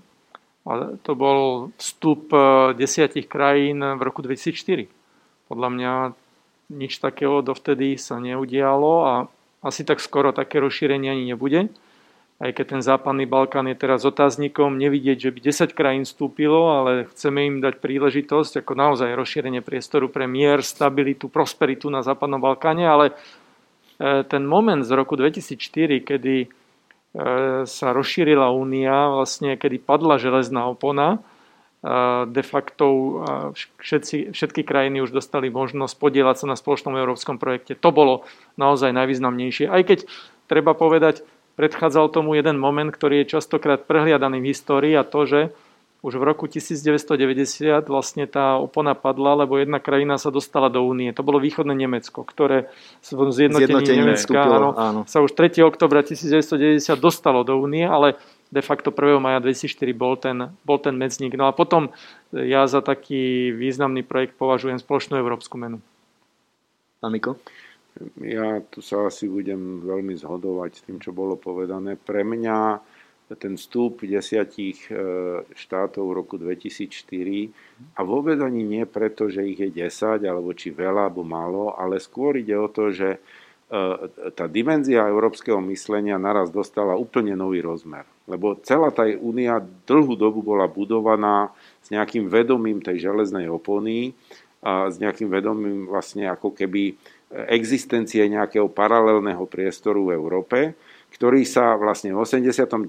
sa ako začala búrať tá bariéra, ale až tým vstupom tých desiatich štátov sa toto stalo akože spoločnou európskou témou, ktorú riešime mimochodom dodnes. Ona vlastne určuje všetky diskusie, teraz sa bavíme o e, finančnom rámci, bavíme sa o spoločnej obrane, bavíme sa o ekológii, to sú všetko veci, ktoré vyzerajú úplne ináč z perspektívy prítomnosti tých bývalých východných e, a stredoeurópskych krajín, teda toho komunistického bloku, než by vyzerali, keby toto tam nebolo. Takže si myslím, že toto bol najzásadnejší zlom z hľadiska tej vnútornej diskusie o, o Únii určite. Jasné, nasledovala potom aj Lisabonská zmluva, aj procesy sa zmenili tým, že sa tak rozšírilo. Pán Hojsík, tiež 2004? Uh, jednoznačne 2004. Ono to je dané ten pohľad aj tým, že uh, žijeme na Slovensku. A, ale ja si myslím, že celoeurópsky to malo masívny dopad. Naozaj vtedy tá, tá únia tak, prekonala konečne tú železnú oponu. Ale pre mňa taký ten druhý moment, na ktorý som zavúdať, je, je Schengen. A nemyslím teraz nevyhnutne len vstup a Slovenskej republiky do šengenského priestoru, ale samotný koncept a vznik Schengenu podľa mňa je nesmierne dôležitým faktorom. Pretože bola by obrovskou chyba podľa mňa aj takým tým odklonením sa od tých, tých myšlenok zakladateľov a zakladateliek Európy, keby sme hovorili o tom len, že to je ekonomický priestor. Európa je o ľuďoch. A podľa mňa Schengen je symbolom toho, že ľudia majú byť slobodní a to, a pre mňa osobne to bolo nesmierne silné, keď sme vstúpili do Schengenu. Ja si pamätám, že som sa vracal a práve z Rakúska, v tú noc som sa vracal konkrétne z Bruselu a to bolo o tom, že som zrazu proste prechádzal cez hranice tým autobusom, že bez zastavenia. A mm-hmm. keď som vyrastal, tak ešte bola železná opona a nedalo sa chodiť pod, pod uh, Devinom pod hradom. Čiže toto je niečo, kde to je veľmi silná a taká tá manifestácia, to zosobnenie tej slobody, cestovať, študovať, kde chcem, pracovať, kde chcem. A, a o tom má byť Európa, aby ľudia sa cítili voľní v rámci celého kontinentu, aby mohli chodiť po Európe ľudia a nielen peniaze, tovary a služby. Jasné, Schengen e, okamžite pocitili výrazným spôsobom aj Slováci, keď sa začala koronakríza a zrazu sa nedalo prejsť cez hranicu, zrazu, zrazu putovali do karantény a tie bežné nákupy, sedíme v Bratislave do Rakúska alebo, alebo cestovanie do obydlí v Maďarsku neboli možné. Pozrime sa teda do budúcnosti. 70 rokov máme za nami, koľko rokov máme pred nami. Keby, keby žil Robert Schumann dnes, čo by, čo by predpokladal, že od tých 70 rokov môže byť, e, vráti sa napríklad Spojené kráľovstvo do nejakej podoby Európskej únie, bude o 70 rokov Európska únia, alebo zase budeme mať už nejaké úplne iné spoločenstvo. E, možno napokon, e, ako som spomínal, Robert Schumann hovoril o federácii. Je to reálne? Stále sú na to rôzne pohľady? Pán Štefanec. Z môjho pohľadu je dôležité, aby sme ďalších 70 75 rokov E, zažívali mier, tak ako sme 85 rokov teraz zažili. Takže toto je dôležité. Bez ohľadu na to, ako sa to bude volať, aká bude inštitucionálna e, správa veci verejných, je dôležité, aby sme sa spolu rozprávali, aby sme mali mier. No a z môjho pohľadu tie základy boli položené správne. Robert Schumann mal pravdu, keď hovoril, že to nie je nejaký plán, ktorý bude dokončený. Proste bude to taký moving target, bude to stále rozvíjajúce sa spolupráca, proces, áno, dynamický proces, ktorý bude z takých malých kamienkov a stále tá stavba sa bude vyvíjať. Vidíme to aj dnes. Tá integrácia sa vyvíja stále viac a viac e, oblastí, v ktorých spolupracujeme. Myslím si, že to tak bude aj do budúcna. Ja som už naznačil niektoré, kde vidím veľkú perspektívu, to je energetická únia, bezpečnostná únia, digitálny trh, kapitálová únia, môžeme pokračovať po tej ekonomickej e, stránke, kde je veľký priestor pre spoluprácu, takže e, do budúcna to vidím dobre, som optimista, ale musíme tak jak doteraz, e, dodržiavať princípy. Tá spolupráca musí byť založená na pravidlách, na princípoch a jeden z nich je dôležitý a to je ten princíp subsidiarity, aby vždy tá spolupráca, tá ďalšia integrácia bola založená na slobodnom rozhodovaní členských štátov. Čiže nejaká, nie nejakej e, centralizácii, ale vždy e, únii slobodných štátov. Ale nie je to trochu v rozpore, ak teda dotiahneme tú myšlienku Európskej federácie dokonca, e, subsidiarita a federácia? Federácia znamenajúca nejaké silnejšie právomoci centra nad federálnymi jednotkami? A No nie, ja hovorím stále, že tú perspektívu vidím na základe spolupráce členských štátov, nie na nejakom nadriadenom orgáne. Ten proces je komplikovaný, to rozhodovanie, však stále sme o tom hovorili, je komplikované, ale dáva nám záruku vyjadrenia slobodného názoru. Podľa mňa, najmä pre menšie štáty, to je veľmi významný proces, kedy sa môžeme vyjadriť, kedy máme svoje kompetencie, je to aj náš projekt, ktorý musíme spolu rozvíjať do budúcna e, aj keď budeme viac a viac spolupracovať, tak ten princíp e, slobodného rozhodnutia, ten e, princíp e, dodržiavania pravidel na, založený na národných štátoch je dôležitý. Ladislav Miko, o 70 rokov bude federácia? Ja si osobne myslím, že nejaká forma integrovanej Európy určite bude. Myslím si, že to, čo bolo povedané, je úplne akože kruciálne zásadné. Totiž to celé, celá história ukazuje, že zase v nejakom kratšom časovom období môže byť efektívnejšie, keď si niekto uzurpuje moc, ale vždy to má tú reakciu, že potom tí, od ktorých tá moc bola uzurpovaná, sa snažia si ju zobrať naspäť. Čiže pokiaľ my ju budeme budovať len na základe toho, že dobrovoľne sa zhodneme na tom, že to ideme zjednotiť, hoci aj do úrovne federácie, tak je to niečo, čo môže pretrvať. Pokiaľ by to bolo niekým natlačené alebo nadiktované, tak to vybuduje väčšiu základňu preto, aby proti tomu bol odpor a nejaká ďalšia politická e, reprezentácia sa snažila to potlačiť. Čiže ja si myslím, že to, to je strašne dôležité, aby sa to budovalo na základe skutočnej dohody, že to tak chceme. Ale ja si dovolím teraz jednu, neviem, či to môžem nazvať vizionárskú predstavu, ale keď Schumann e, vlastne písal svoju predstavu o zjednotenej Európe a o federácii, tak on vychádzal z nejakých socioekonomických predstav o tom svete, ktoré vtedy panovali a bolo to proste v dobe, kedy priemyselná revolúcia, kedy ekonomika bola postavená na určitých základoch a tak ďalej. Ja si dovolím tvrdiť, že najväčšie integračné vlastne tlaky vznikajú v dobách väčšinou, keď tečie do topánok.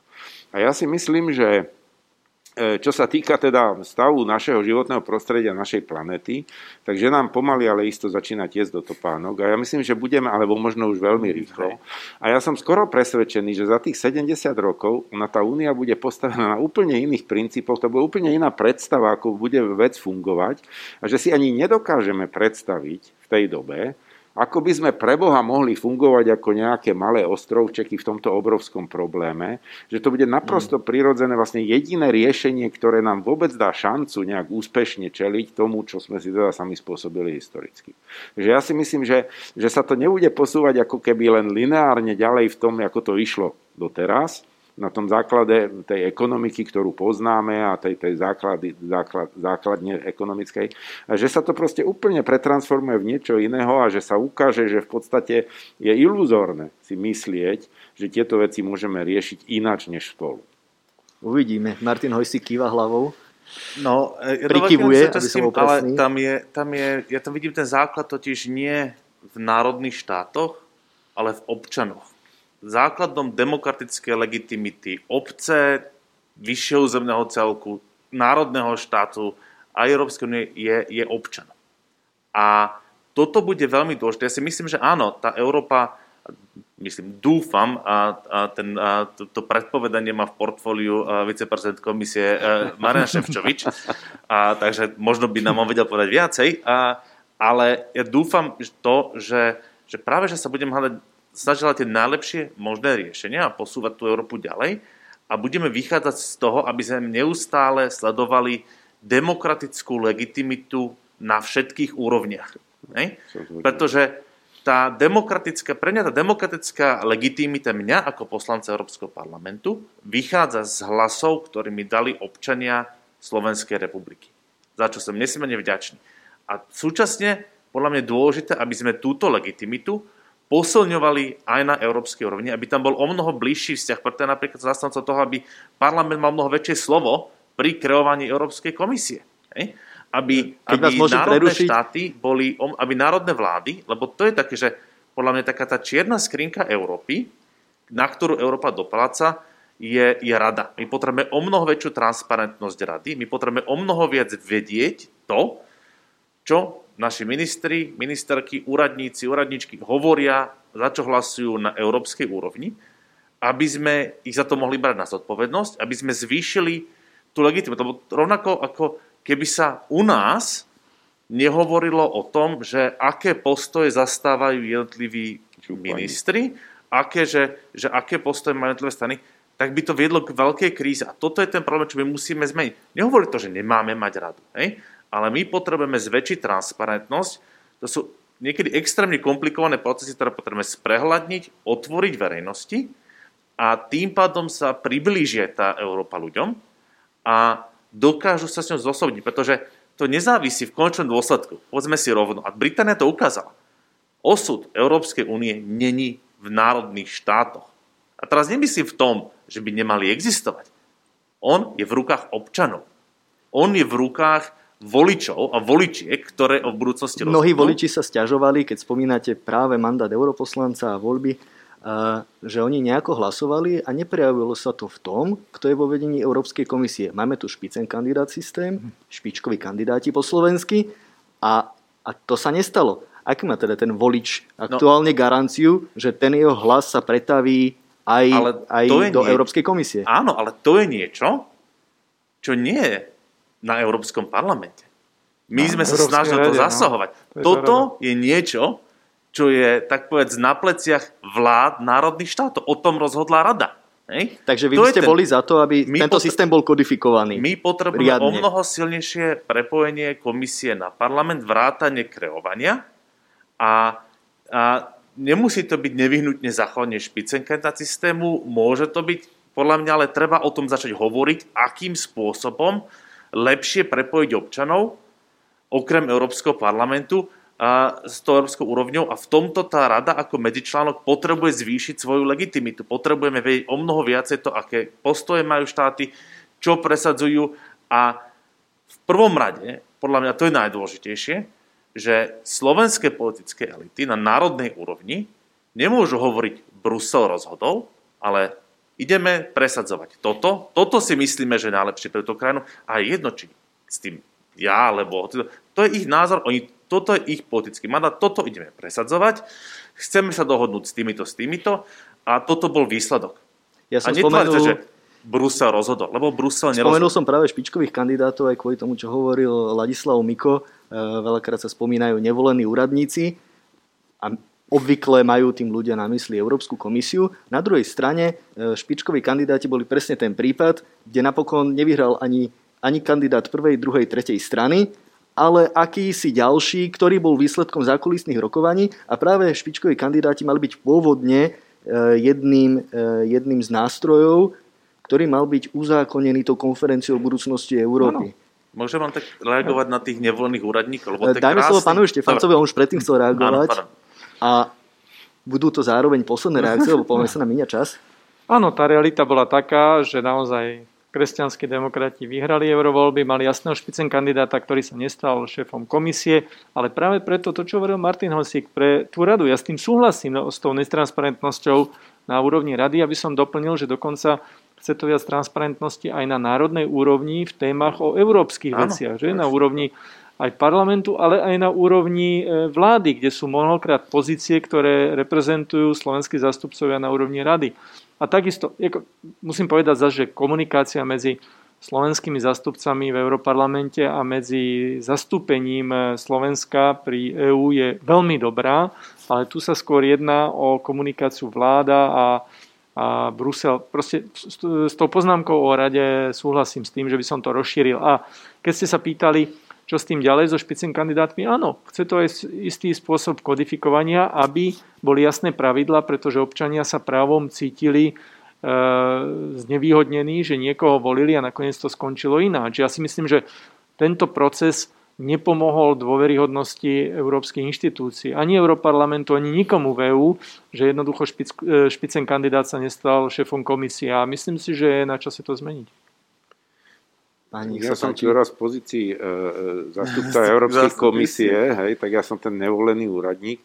Pripomeniem všetkým, že v národnej vláde sedia e, takisto nevolení úradníci. Hej. To, ako minister není nutne ten, kto bol zvolený. Môže a nemusí byť. Čiže to, je, to sú exekutívne funkcie a mali by ľudia rozlišovať medzi politickými funkciami, poslaneckými a exekutívnymi proste výkonnými pozíciami, lebo to nie je proste to isté. Čiže tam, tam není, není rovnitko.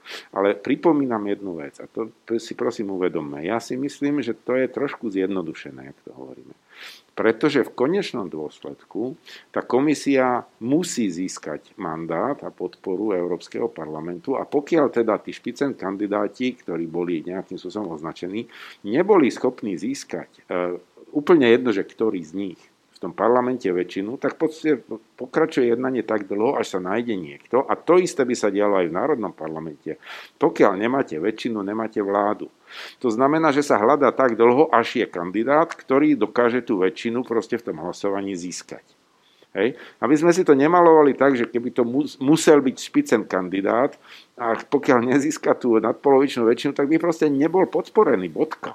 Na druhú ja stranu nie sú to úplne porovnateľné veci. E, Európska komisia iba sama raz zložila mandát, hoci je možnosť, ako by ju mohol Európsky parlament odvolať, vyjadriť nedôveru. Pán Hojsik, nech sa páči. Ja to doplním, no. že ono práve, že to je to, že, že to nie je parlament, že tamto nebol parlament, ktorý sa dohadoval na tom, že kto bude šéf komisia, to bola rada.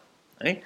Čiže to boli zástupcovia vlád členských štátov, a tí v zásade v danom momente, vtedy postavili parlament na poli pre hotovú vec. Ne? A teraz ja nehovorím, že táto komisia je zlá, tu ide o proces.